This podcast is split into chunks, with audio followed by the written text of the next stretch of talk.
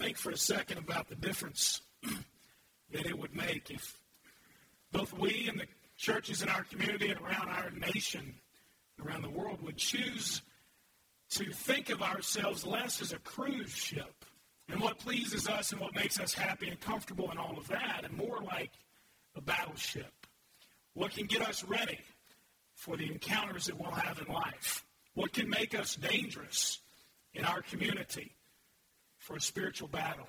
Certainly, there are things in church that we appreciate, that we know we can come and we can be loved and encouraged, and there's nothing wrong with that. But at the same time, we know that if we simply view our experience as a church as just a cruise through life, and we are missing the boat, no pun intended, on what God has really designed the church to be. Many of you know that. Many of you look at that and say, that's exactly right. I've been saying that for years. Maybe you think, oh, goodness, I hadn't thought about that before. But I want you to think in terms today and sort of as a reminder of the overall point of our series that we're talking about that really God has not called us as individuals or as a church to be on a cruise through life. There are enjoyable things, and I would encourage you as much as you can enjoy life. Enjoy it. You get one shot. You get one go around. You're going to do something? Now's the time. You're going to enjoy something, your family and so on, now's the time. So enjoy life, but at the same time, in our enjoyment of life and enjoyment of church, let's not miss the point of why we are here. We were put here to glorify God and to teach others to do the same. That is our mission, the clear and noble mission that the video talked about. And so as we think about continuing this series, so far we have looked at the fact that Jesus began what he called an unstoppable movement, which was his church. And that church includes all those who have placed their trust in Jesus Christ, all believers, those who have given their lives completely to him, counting on him alone for salvation. That's the church as a whole, but it's also segmented, as we know, into local churches, just like this one, just like many that are meeting across our county and our state and our country today. And so we know that that movement that Jesus started, he said would be unstoppable. And a couple weeks ago, we looked at the fact that he has invited us to be a part of it. That it's not something that we get to sit on the sidelines and say, well, isn't that great what those people are doing? But we get to be a part of it. We get to jump right there in the game and, and go after it. And so, in order to answer that call to be unstoppable, our responsibility is to believe in and to imitate our founder. Through his, his service that he gave to people, through his sacrifice, through the fact that, that he came to seek out those who were far from him, and he gave his life for them. He did whatever it took to get them to God. That that when people began to follow and come under his leadership, he shepherded them. Even though they wandered off, he did the best he could to shepherd them. So we, we need to believe in and imitate him, and that's how we get started on this journey to be unstoppable. And last week we, we looked at the fact that a biblical church is full of imperfect people. And if you came today and you are perfect, I, I won't ask you to leave, okay? But I, I just want you to know you're going to mess us up because we unfortunately we're full of imperfect people. There's not a person in here, at least to my knowledge. Some of you would say, "Well, hold on a second. I beg to differ. Let me lay out my perfection for you." Okay, but for the most part, none of us in here are completely perfect. We probably made at least one or two mistakes on the way here. Probably since we've been here, probably after we leave at lunch and so on the rest of the day. None of us are perfect. And the great news is that God chooses to use a bunch of imperfect people to to facilitate his mission in the world. And I'm thankful for that because the only perfect person that ever lived was Jesus Christ. And so as a result, if he can't use us, then we're not going to see anything happen in our world. And so I'm thankful he uses imperfect people. What we looked at last week was the fact that though we are imperfect, we deal with the past. And we move forward then together and with Jesus. He's got a future for us and a plan for us. And so the whole focus of this particular series, as you see the video and think this is kind of what we're about, we're on a mission from God. The whole focus is that we're not called to merely survive, both as individuals and as a church. We're not called to just sort of be here on Highway 94 East and just kind of exist. It's really not what we're called to do. Instead, we're called to be unstoppable we are called to fulfill the mission of God. And that can only happen if God is involved in what we're doing individually and collectively. You well know because our efforts run out. And the truth is, God has always been involved and always been active. Some folks would lead you to believe that God is sort of a bystander in history, that he's just kind of watching things unfold. Maybe a long time ago he set some stuff up, and well, the laws of nature take care of that, and laws of physics and so on, just kind of keep the world spinning and going and all that. But if you read the Bible, if you read it, you realize that we have an active God, a God who's involved and interested in every detail of your life and of my life. And in every detail of the life of this church and of his church collectively, he is interested, he is active. He is not a bystander or a watcher of history, he writes it. He is the author of history. He is the one who is guiding everything that happens for his purposes. And he has a unique partnership with us because he works in and through us to fulfill those purposes. And he said he would do that, and that's what we've seen in history. And no, we know that God is active. We know that, but there are some times, you would probably agree with this, that God shows up in ways that are just really, really, really obvious. That you just can't miss. And you can't just sit back and be lulled to sleep. You have to look and say, wow. Somebody you know has probably had their life completely changed by giving themselves to Jesus Christ. They were once one way and now they are a different way. You cannot look at that and say, well, I, I guess maybe, you know, they just they, they went through a program or they decided to do things a little bit different. And so as a result, they've just sort of gotten on a better path. Only Jesus Christ can do that. There's no way that lives can, lives can be changed apart from Him. So you, you've seen that. You've seen God show up in ways that you just think, wow, I know God's active, but wow, that was really active. That was something special. God has done that throughout history. We, we, we see a lot of times that the outcomes of God moving have a lot in common. There, there's some, some stories in the Old Testament, one of which I think you're probably familiar with the story of when the Israelites back in Exodus were in slavery to the Egyptians. And they began to pray, and over years and years and years, they cried out to God, God, please get us out of this. God, we don't want to be slaves anymore. We want to be our own people, our own nation. God, where are you? Please help us. And, and eventually, the Bible says, God said, I'm going to do something about it. I'm going to move in a unique way. God was always present. He was always there. He was always there with them. He never left them, but he said, I'm going to show up in a unique way. And so we see in Exodus chapter 3, there's this encounter with Moses where he appoints Moses as the guy who's going to go stand before the king and lead all of the Israelites out of Egypt. And that's eventually what happens. And God moved in a miraculous way for the purpose of deliverance, to get them out of slavery. One of the outcomes of God moving in a special way is to really is to set people free. You ever been a part of an encounter with God where you were once trapped by something, once caught up in something that you couldn't shake. And all of a sudden, God moves in a miraculous way to begin to submit yourself to Him and cry out to Him, and He sets you free from that. Maybe you've been there. Maybe you've seen someone who has. Part of the result of God moving in a unique way is to set people free, to bring them deliverance. There's another story a little bit later in the Old Testament where God had told the people, look, if you don't serve me, if you don't worship me only, if you keep going after all these other things and giving your devotion to other gods and making little idols so you can worship them because you can't see me, so you think you need something you can see to worship, if you don't worship me by faith and all that, I'm going to send you into exile. Meaning, you're not going to live here anymore. You're going to go live somewhere else under somebody else's rule, and it's going to be just like it was when you were in slavery. It's going to happen all over again. God warned them over and over and over again. If you know the story of the Old Testament, prophet after prophet after prophet, what did they say? Don't worship idols. It was as if they were speaking a different language. They kept saying, Don't worship idols. Worship God alone. Give your devotion to Him. Finally, God says that's enough. And He moves in a very unique way. And He sent all of His people into Babylon to be in exile. And they were there for quite some time, and later on, God says, All right, that's enough. They have been punished enough. They have experienced enough discipline. Now I'm bringing them out. And so, as a result, interestingly enough, from that point on in Scripture, the Israelite people never again worshiped another idol. Imagine that. Imagine that, that God finally got their attention. But God's purpose, his outcome, was repentance. Sometimes God moves in our lives for the purpose of saying, it's time to turn around. You've been there before? God sort of gets your attention in some way.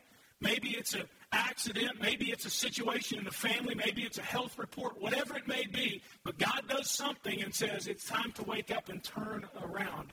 Sometimes his purpose is for repentance. But it's interesting in that same story that Nehemiah would eventually go and rebuild the walls of Jerusalem. God's purpose is also for restoration, to build back up what had fallen down. Some of you have experienced that in your lives. And you've seen, you know what, I fell over and over again, but God picked me back up. He wasn't done with me. I had broken pieces of my life laying everywhere, relationships that were severed, and God put them back together. What God can do that. His outcomes are for the purpose of deliverance, for the purpose of restoration, for repentance. And we'll see today and, and in, in the series that, that will continue next week that in Acts chapter 2, we see that God moves in a very, very unique way, and in a way we still get to experience today because He brought in the Holy Spirit to live inside of all the believers. And as a result, they were empowered in ways they never imagined. They became more bold about the, the faith in Jesus Christ that they had than they had ever been before. Evangelism was set on fire as a result of God's movement, and thousands of people came to faith in Jesus Christ. And they experienced, as a result, legitimate growth in their church. People who truly became disciples of Jesus Christ. Not just sort of one of the crowd watching from the sidelines, but thousands of people getting involved. And so you may say, well, man, I'd love to see God really show up and do something. It'd be great if he if he did that. I mean, well, maybe you wonder what it would what it would take to get God to show up in an incredible way in your life and do something for you that you say, I've been praying for that for years, or, or to do something in and through this church that you just think, I don't want to just exist anymore. We've got a community to reach. Maybe you say, what can we do? Because the truth is, everybody at your core, if you're honest with yourself, that's what you really want in life. Very few people, if they're really, really honest, would say, you know, I, am just really content just to kind of exist. I really don't care about making any sort of impact. I'm not worried about my family in any way. You know what? If they find Jesus, great. If not, eh, okay, you know, I, I, was a good person. I mean, I went to church and showed them a little bit. I'm not really worried about my neighbors because eh, people don't really, I mean, let's be honest. For the most part, we want our lives to be a part of something that's really incredible. And if we're honest about our church, we don't show up week after week. We don't serve in the nursery and we don't serve in here and we don't do things here at church really at our core just so we can exist and kind of pay the bills and take up space. We don't we don't. The truth be told, if you really get to your core, if we were to talk one on one, you'd say, you know what, I I really think God can do something here. I really think he can. Look at our location. Look where we are. Look at who's coming here. Look who we've got. Look at our young people. Look at, look at all that's taking place. You would say, I really think God can do something. Everybody wants to be a part of that winning side. My son Hank enjoys now watching baseball, which I brainwashed him from early on. And all you know, it's one of those things you talk about God showing up in miraculous ways. God, you know, Eddie Clyde prayed this morning, God, thank you for answered prayer. And I don't mean to be uh, facetious in any way because I, I know that God does really answer prayer, but I'm thankful God gave me a son that likes baseball because I'm not sure what I would really do. I can't do anything else. And so, you know, if I had to work on motors, I'd be in trouble. I, I have no clue. But anyway, uh, Hank and I watch, we watch games, and he, he'll ask, I think it's an excuse to stay up a little later because he'll ask Daddy, can we watch baseball tonight? And you know, what am I supposed to say? Nancy looks at me like, come on, like, uh, just one more inning, you know, just one more hitter. It's, you know, it's fine. And so Hank knows exactly what to do. And Nora's in on it too, because she wants, she'll come in and say, Daddy, baseball, baseball. And so she knows she just gets to stay up, you know. And so anyway, so every time though that we sit down to watch a game, Hank wants to know a couple of things. He wants to know who's playing. Yesterday in the afternoon, we were watching the, the Fox Saturday baseball game of the week, and the Cubs and the Mets happened to be our local game which, no offense to the Cubs fans, but it wasn't really a very exciting game. Nothing really on the line. But we sat and watched the game. It was the only thing on, only game on. And so Hank says, Daddy, who's playing? I said, well, it's the Cubs and the Mets. And the next thing he wants to know is, well, who's who? I said, well, the, the Cubs are, are, wearing the white uniforms today, and the Mets are the gray uniforms because the Cubs are the home team. The next question is, is the big one for him. Who's winning? And it happened to be, Brent, happened to be, that's right, it happened to be the Cubs were winning yesterday, which this year has kind of been hit or miss, unfortunately, for the Cubs. But for you Cardinal fans, you just think, all right, you know, that's good. But anyway, but the Cubs were winning yesterday. So as a result, that being the most important question, who do you think Hank's pulling for in the game? The Cubs. Go Cubs, go Cubs, go Cubs. The, you know, if the Mets were winning, he'd have pulled for the Mets. Now, we have some parameters in our house. I just want you to know we have boundaries in our home. Hank knows that no matter what, that the Reds are the team he has to pull for when they're playing, whether they're winning or losing. That's the quickest way to get sent to your room is to pull against the Reds. That's the way that it is. He knows that, okay? He understands. He's, he's four, but he's learned.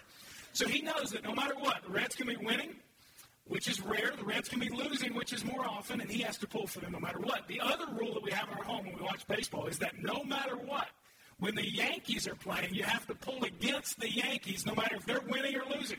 So he knows he has to pull for the Reds, and he has to pull against the Yankees. In between, we get lots of freedom. You see, you see what we're doing? We're getting boundaries, but freedom within. I mean, we're no, I'm raising my kids through baseball. But anyway, that's so.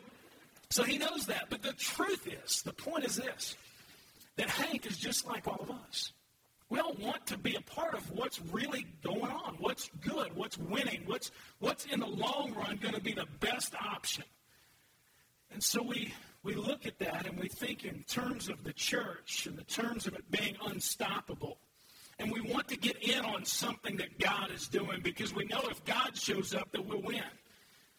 And so we think about getting ready, getting prepared for what God might want to do. And as I read the scripture, I think there are some things that we can do to get ready there are some things that are not required as well. And I just want to kind of bring these up very quickly. These are not on your outline or anything like this, but think about this. Let me tell you some stuff that's not required for God to move in your life. You don't have to have the right formula.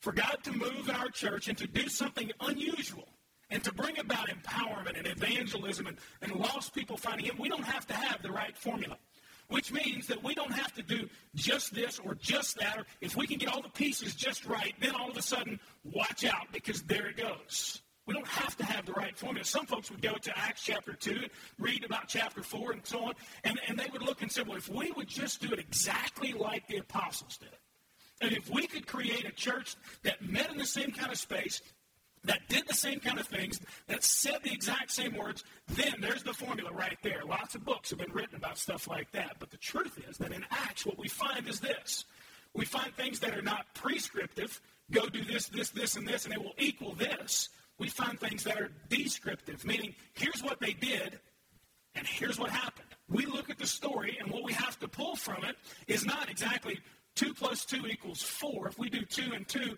then we'll get our result. What we look at are what are the overarching principles? What's, what's the bottom line here? And so today, as we look at the scripture, the bottom line is this that they were ready for a move of God. It's not do this, this, and this, and then God will move. It's just simply, we've got to get ready. And as a result, we'll look at the scripture in that light. And so we know that God often and, and often does wait for people to get ready before making a drastic move. And so I want us to look today at one particular verse, and then we'll sort of fan out from there, at what it was about this early church, this early group of believers that made them ready for what God would bring. So I want you to look with me at Acts chapter 1. Acts chapter 1, verse 14. We're going to read this in a couple of different translations to kind of give some, some depth to it just a little bit, let you see some different wording on these things. It says this all these, talking about the people we saw last week, all those apostles were, were all, it says, were continually united to, in prayer, along with the women, including Mary, the mother of Jesus, and his brothers. That's from the Holman Christian Standard Version, which is normally what we read in here. Now, I want you to see a couple of other versions of this. Check this one out. In the New American Standard, Though these all with one mind were continually devoting themselves to prayer, along with the women and Mary, the mother of Jesus, and with his brothers, and the New King James. These all continued with one accord in prayer, and this adds and supplication with the, with the women and Mary, the mother of Jesus, and with his brothers. And here's a very paraphrased version known as the message. Look at this. They agreed that they were in this for good, completely together in prayer, the women included also Jesus' mother, Mary, and his brothers. So we get an idea, sort of, here's what the scripture is talking about. They've made a decision. This is what we're going to do. We are all in this together. They united in prayer, and they were there waiting for God to do something. And so the context, of course, is the fact that Jesus has just ascended into heaven.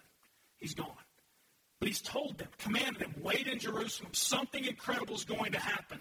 And so there, there they are. They're all together in the, known as the upper room and waiting, waiting for Jesus to do what he had promised to do. And so I want to, to run through quickly with me this morning, if you would, some of the things that we see that are principles. Here's what's required. If we're going to be ready for God to move, here's what's required. These are in, I guess, no real particular order. So if you rearrange them, this is, again, this is not a formula.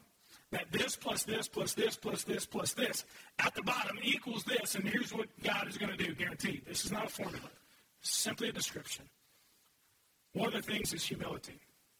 If you're following along in the back of your bulletin, you're just going to write down a few words today. Humility. I wonder if while they're waiting, if after Jesus is gone and while they're waiting, and they're talking about and, and remembering all the things that Jesus said, maybe writing some of those things down again so they don't forget. I wonder if in that they were reminded that, that about a month and a half ago they were with Jesus, walking on the road to Jerusalem toward the time when he would be crucified, and he told them, I am the vine, you are the branches. And he said, Apart from me, you can do nothing. I wonder if those words came back as they're waiting. What's God going to do? Maybe we need to step in and do it because Jesus is gone. Maybe we're, we're not sure. They remember, wait a minute. Jesus said, apart from him, we can do nothing. And so as a result, maybe we need to be submissive the, the, the, word humility there gets all confused a lot of times because we think of somebody who, who claims, well, I'm not any good at this or not any good at that. Humility is simply a, a, a, an accurate recognition of who you are and who you're not. Basically what humility is. And understanding that I am the inferior and God is the superior. You think about the battleship terminology. You know, the mission doesn't come from the bottom up. Where's the mission come from? From the top down.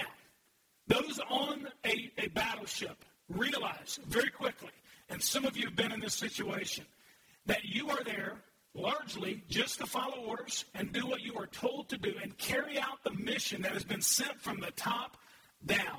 Quick way to get yourself in trouble? Try to change the mission and work from the bottom up. Doesn't work that way. And we are, in a sense, those people on the battleship God is driving, the one that He is piloting. And we are given the mission from the top down. We are to carry out his mission and his vision and, and to look to him for overall direction and for guidance, realizing that apart from him, that we individually and as a church can do nothing. I, I, I want to share with you a couple of scriptures because I think that this is probably one of those issues that all of us from time to time deal with that churches stumble over, that individuals struggle with, and it's the idea of pride versus humility. And I want to take the time just very briefly to read you a couple of passages of Scripture that sort of, if you're wondering who's in charge, maybe this will help settle it for you. I'd like for you to look on the screen. You don't have to turn, but in Isaiah chapter 43, God is talking and he, he's sort of declaring who he is. And, and this is a, a, passage of scripture that you sort of stand back and say, okay, um, you're pretty much God. Let's take a look at it. Chapter 43, verse 11. I, I am the Lord, and there is no other Savior but me. I, de- I alone declared, saved, and proclaimed, and not some foreign God among you. So you are my witnesses, and I am God. Verse 13, also from today on, I am He alone and no one can take anything from my hand. I act, and who can reverse it? None of us can say that we are the source of salvation, that we are God. We are simply His witnesses, and He is God. There's another passage of Scripture that's extremely powerful in the book of Job, if you're writing down the reference. In Job chapter 38, if you know the story of Job at all, you know, here's a guy who was a righteous man who did things the way God said to do them, and even so, experienced a tremendous amount of difficulty in his life, and that's putting it lightly. This was a guy who lost his entire family. They died. Ten kids, gone. All of his possessions, gone. Everything he had, taken from him.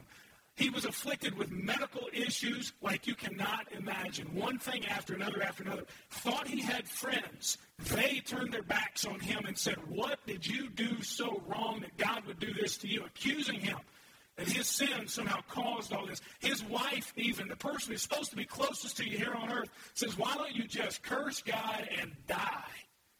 He was completely alone. And if you're in that situation, I can imagine you, imagine me asking God, um, thought we were okay. What's going on? God, I, I, maybe I did something. Lord, I'm, I'm searching my heart here. I'm confessing everything that I've ever done in my entire life just so that maybe this stuff will go away because there's some sin in my life. God, I don't get it. I'm trying to learn through what you're sending me this way. And Job asked all those same questions. Job wanted to know, God, why? God's response, and I won't read it all, but I'll just read you a few verses. God's response never answers why. Understand, if you get Nothing else. God is not obligated, though I don't completely understand this, God is not obligated to tell us why. But here's what he says. In response to Job, where were you when I established the earth? Tell me if you have understanding. Who fixed its dimensions? Certainly you know. Who stretched a measuring line across it? What supports its foundations, or who laid its cornerstone while the morning stars sang together and all the sons of God shouted for joy? Who enclosed the sea behind doors? when it burst forth from the womb, when I made the clouds its garment and thick darkness its blanket, when I determined its boundaries and put its bars and doors in place, when I declared, You may come this far, but no farther. Your proud waves stop here. Have you ever in your life commanded the morning or assigned the dawn in its place, so it seizes, so it may seize the edges of the earth and shake the wicked out of it? The earth is changed as clay is by a seal. Its, its hills stand out like the folds of a garment. Light is withheld from the wicked, and the arm raised in violence is broken. Have you ever traveled to the sources of the sea or walked in the depths of the ocean? Have the gates of death been revealed to you? Have you seen the gates of death's shadow? Have, have you comprehended the extent of the earth? Tell me if you know all this. God goes on for another three chapters. Imagine getting smacked around by God in this particular way. That's the way I look at it. Job demanding an answer. God says, Who are you to question me? Well, it seems harsh, but I believe we get a good idea of who God is and who we are. And humility is one of those things. If we are going to see God move, we have to recognize He is in charge. He is the one. He gets all of the authority. We are simply, as, as he said in Isaiah, his witnesses, his messengers, sent to fulfill his mission. Some of us, the most powerful thing that we can recognize today is that we are not God. Some of us live as if we are. Some of us talk as if we're not and live as if we are. Boy, I tell you what, I've been guilty of that in my life so many times. But some of us, maybe today, myself included, maybe need to realize I'm not God. I need to humble myself before God and get ready for whatever it is that He might want to do. And once you realize how limited you are on your own, the next move is to seek out who is unlimited. And we're able to do that through prayer. Back in verse 14 of chapter Act, of Acts chapter 1, rather, it, it records that they were all united together in prayer. Jesus was gone. This was the only way of communicating with him. And so it includes in the New King James the word supplication, or another version, petition. This was sincere. This was wholehearted. This was going after God, yielding to Him, but seeking Him out, knowing that only He can give the direction we need, both individually and collectively. And so prayer and humility joined together begin to build the container in our lives that's ready for a move of God. Because in prayer, we get closer to the heart of God, and we discover how much God loves the church, His plan for the church to reach the world. But all of that, as you well know, and as we have experienced here probably in the past throughout the hundred some odd years that Elm Grove Baptist Church has been here, and churches could tell story after story, you realize that humility and prayer in this verse is accompanied with the word united. There was unity in that early church. There was unity there. They were humble, they were seeking God in prayer, and they were unified. The Bible says that they were in one accord, meaning they had one mind. They were unanimous in their purpose. So humility, prayer, unity. They were in it for one another. When one person hurt, they rallied around that person. I am so thankful. We have a church, and I wanted to add this is one of our strong suits. And, and we don't need to take it for granted. We don't need to say, well, we got that one covered, but we just simply need to keep moving forward. When one person hurts here, there are people who desire to try to meet needs and try to help out. I just, I, i have been extremely impressed. I, I guess that's the best word with that aspect of our church.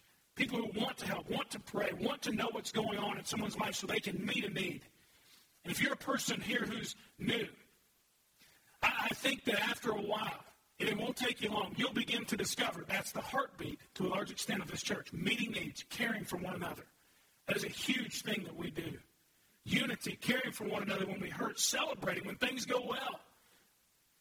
These disciples, for once, were united, whereas before they were sort of jockeying for position in the kingdom of heaven. God, Jesus, can I, can I have your right hand? Can I have your left hand? Oh, I'm the greatest. I'm the greatest. Right, right up to the point where Jesus died, they're still arguing about who is the greatest. This time they're united. They realize that apart from him, they can do nothing. They had to seek him in prayer, be united.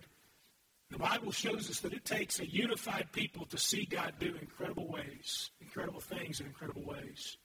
There are certain ways, of course, you can unite with this particular church love to be able to talk with you about that. If you've got any questions whatsoever, what does it mean to join the church? What, what's that all about? I'd be happy to answer your questions. But they were united. They didn't always agree. They didn't always get along every single moment of every single day, but they had unity in their purpose. We are here to see what God wants to do and to be used by Him. It's a shame so many churches are divided over issues that really should not divide us probably experienced that, be it here, be it somewhere else, be it wherever you've been down the road, maybe somewhere where you'll go one day, you'll see that. It's a shame. Because God can do incredible things through a unified people. Verse 14 says that they didn't, it says they were continually united, but they didn't stop praying. And, and I wonder if their unity helped them maybe stick together and to not give up. And it's through these disciples, I believe, and through their continual prayer that we learn something else that's required for getting ready, and that's persistence. We want God to do something, and we want Him to act, and we want Him to show up in incredible ways in our lives. We've got to be humble. We've got to seek Him in prayer to be unified. We've got to be persistent. Persistence simply means just continuing in the course of an action, even if obstacles get in your way. There's a passage of Scripture in Isaiah chapter 62, and, and just maybe write down the reference. But it basically implies that we are to give God no rest whatsoever. We are not to rest ourselves in seeking Him and going after Him. And the scripture records, and don't give God any rest either. Keep going. Keep seeking Him. Keep pursuing Him. There are things in your life that you want to see happen and you've given up way too soon. There are things in your life that you know this is a habit I need to start. This is a habit I need to eliminate. And you've given up way too soon. This is something I want to see God do in my life. I've got a family member that needs this. I've got somebody in my life that I really want to reach and want to help. Uh, we've got issues, and you've given up way too soon. The Bible says don't give God any rest, and don't give yourself any rest either. That doesn't mean you never sleep. That just simply means pursue, be persistent, keep going, don't give up. We often quit way too soon. And I wonder sometimes if we quit about this much too soon. I wonder if God looks and says, just hold on a little bit longer. Just keep going. Just keep praying. Just keep being unified. I have recently attempted to start a new exercise program. And some of you are saying, well, it's not working. You're exactly right. Because the guy on the exercise program, it's a DVD little deal, and, and you do the workouts with a guy on DVD and all that kind of stuff. And what he says in the first workout his words keep pushing play, keep pushing play, keep pushing play. Persistence. It's a 90 day workout, very intense. He says, keep pushing play. That means show up every day, just keep doing it. Just do the best you can, keep pushing play. You know my problem is? I keep pushing stop. Just, it's close to play. Like just keep pushing stop, or I, or I just don't push play that particular day. You realize that, that I'm not going to see the results as far as physically that I'm trying to see if I don't keep pushing play every single day. It's not going to happen. But isn't the, the, the fact this that, that sometimes we think, well, all right, I'm going to get myself in better condition or whatever it may be. Maybe you've tried this in the past. And so what you do is you go to the gym for the very first day and you work out for like six hours. You know, and here you are. I'm just going to give it all I got. And you go real hard. And the next day you can't move. And so you think, oh, it's not worth it. Well, okay, let me try to work out the source. And you go back the next day and you have it there for about 15 minutes. And, and over time, you just kind of, well, you know, I worked out there one time along six months ago for it was an all day deal. I mean, that's got to work for something. But the truth is that if you're ever going to make gains physically, you've got to be persistent. You've got to keep going, keep pushing play. I was reading this uh, an article this week written by Dr. Jeff Iorg, who is the president of Golden Gate Baptist Seminary out in San Francisco. And spiritually speaking, he was talking about this, and I'll read this to you very briefly as we think about persistence. He says, talking about a reunion he recently had with some of his friends. And he said, For the past 20 years, we've gone our separate ways, my family to the West Coast, and those men to other churches. The reunion was an awesome and encouraging experience for us. Men told me the progress they've made, the ministry leadership roles they have, and the strength and struggles of their families. My story was similar. Our overwhelming conclusion experiencing the gospel and living for Jesus Christ really works. When you obey Him day in and day out, the difference He makes is significant and measurable.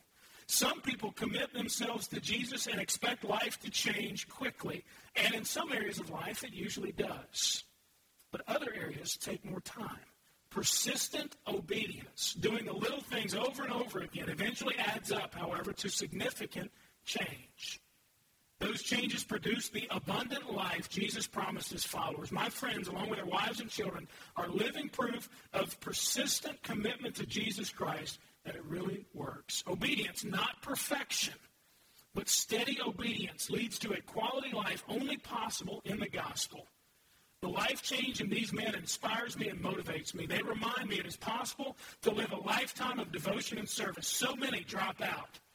It's good to be reminded that many stay faithful and keep making an impact over time. The gospel really works. Jesus changes lives. Obedience matters. Longevity inspires. Some of us spiritually have given up way too soon. And we said, well, I, don't see God doing anything. I, I, I can't keep from doing this, or this still trips me up, or this person isn't changed. I've been living like this in front of them for years and years. I can't guarantee you the results, but I, but I know this that day in, day out obedience makes a difference. And your life will be different, and it will be what God wants it to be. Persist, keep going. Sometimes we persist in things and we don't see them, and that's where the next thing comes in, which is faith. We're getting close to being done, so relax. Faith. The context, of course, of this particular verse is that they hadn't seen what Jesus promised yet. They were in the middle of it. Been there before, you feel like, here's, I know God's going to do something. I know He's going to show up, but I haven't seen it yet. I keep praying and praying and praying, and I'm persisting, and I'm over and over again, and yet nothing has happened. They were in the middle of all that. And so faith comes in because we sometimes have to believe God before we've seen it. Certainly, that's the only way for us to give our lives to Jesus because we can't see him. We certainly know about him. We know he was real. We know he lived, that he was a son of God, that he was a perfect human being while he was on earth, and that he's died for our sins, and he was raised again, and he's coming back. We know the truth, but we have to live by faith. And what is that then in the life of our church, in, in your life individually? What things do you simply need to say, I, am going to believe God for that, though I haven't seen it? I'm going to believe that God can use this church to reach the community right around here and people that we don't even know yet. I'm going to believe that God can do that in my life, though I've not seen it. Faith is not some far out concept that renders your life meaningless and you sit around and meditate all day long and you don't do anything. Because faith always, always leads to action. Faith always leads to action. It's interesting to me that after verse 14 and before chapter 2, the disciples did something. Jesus said, Go to Jerusalem and wait. They went to Jerusalem, continued in prayer, united together. And in verse 15 through the end of chapter 1, they selected a new apostle, a new disciple to take the place of Judas Iscariot, who had betrayed Jesus and was now dead. Although they knew that Jesus hadn't done exactly what he said he was going to do yet, they still took action to do all they knew to do. They knew there was an opening. They knew they had to fill that position to continue to be ready for what God wanted to do. And they went forward with what they knew they were to do while they were waiting for God to do his thing. And, and, and I'm thankful we have such an advantage here. We have such an advantage because we have the full scripture. They had the Old Testament. You realize that? That's all they had. We have the full scripture. We know that Jesus has said, Love God with all that you are.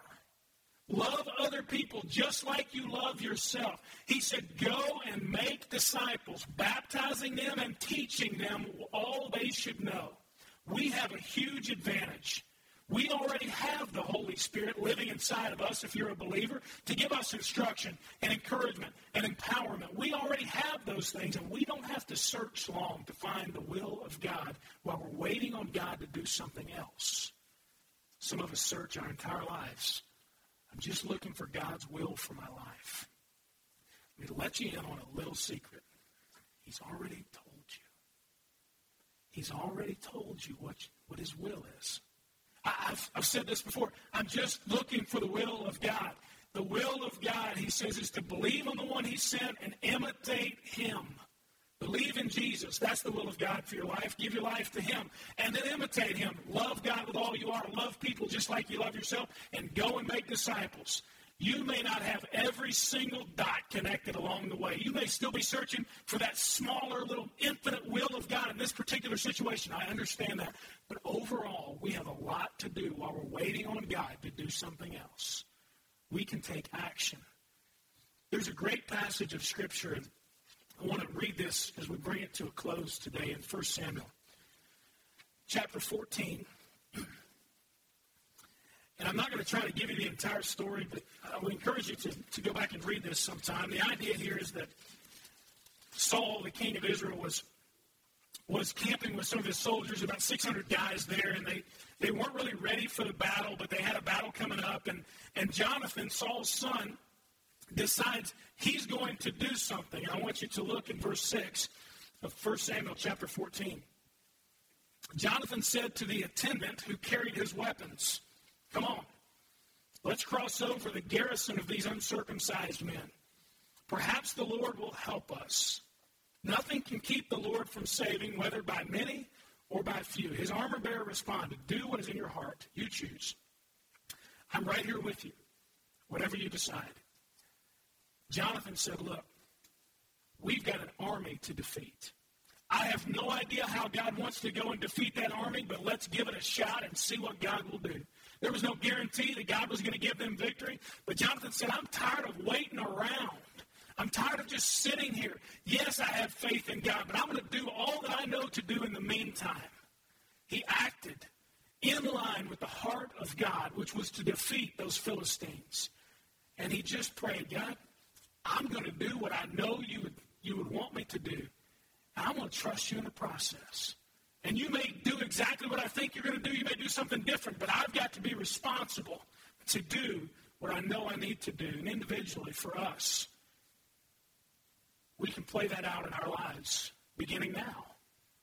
As we wait for God to show up and bring deliverance or repentance or, or restoration or whatever we're looking for in our own lives, we can begin just simply to act in line with God's heart. Do what we know God would want us to do, even now, in your home, in your work, in your school, wherever you may go. And as a church, though we may say we want God to do something, in the meantime, we can take action, continue as a whole to teach the Word of God as best we can, continue to serve other people, continue to reach out and be willing and, and open and receptive, continue to park across the street like we've done and pray for those people who may not take our parking place. Those are the things in the meantime, as God is working behind the scenes in the hearts of people we've never met, those are the things that we can do. Do everything we can to make a great first impression on a visitor who walks through our doors to let them know this is a place where God is exalted, where people love each other, and where you're going to find truth and hope for your life. What about a first impression for people like that? To do everything we can with as much excellence as possible. Just do the best we possibly can to love God, to love people, to continue just to make disciples as best we can by baptizing people and teaching them what, what to know individually and as a church, we can begin to act, though we may still be praying that God would do something unique. And so at the end of every sermon, there are usually two questions that people are asking. First is, so what? You may be asking that, or you may nudge your neighbor and wake them up and tell them to ask, so what? And you can laugh at them when they actually say it out loud and all that. But here's the so what part. What difference does this make? Here's the truth. We cannot dictate a move of God but we must be ready for it. We cannot dictate a move of God. God does not answer to us. We cannot do all of these things and sit back and say, all right, God, now look, we're humble, we're praying, we are persisting, we are united, we are doing it all just right. Now, let's go. We don't get to do that with God. I'll tell you this the heart of God is to move. The heart of God is to use us to reach other people. But we don't dictate it, we just simply get ready for it. The next question people ask is, okay, all right, I get the so what part. Now what? What do what do I need to do to get God involved in my life, like He talks about in the Scripture?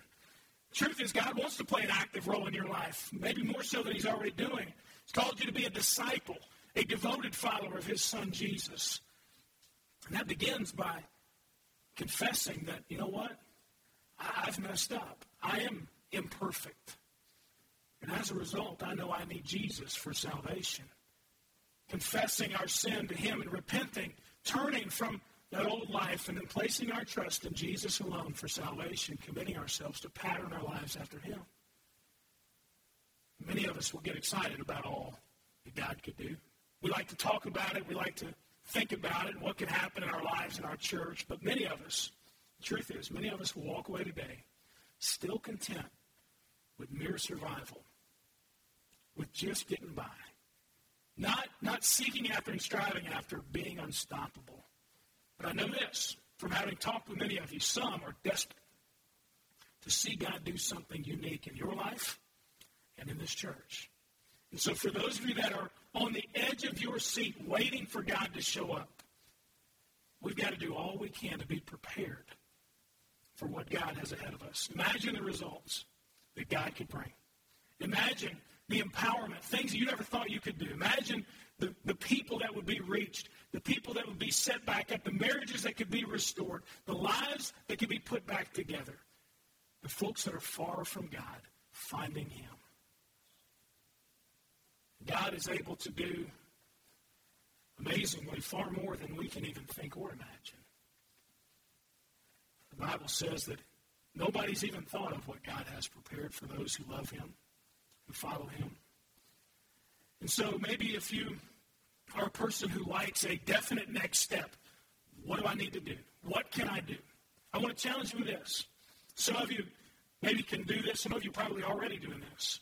This week, I want you to mirror the example of those disciples. I'm going to do my best to do this as well.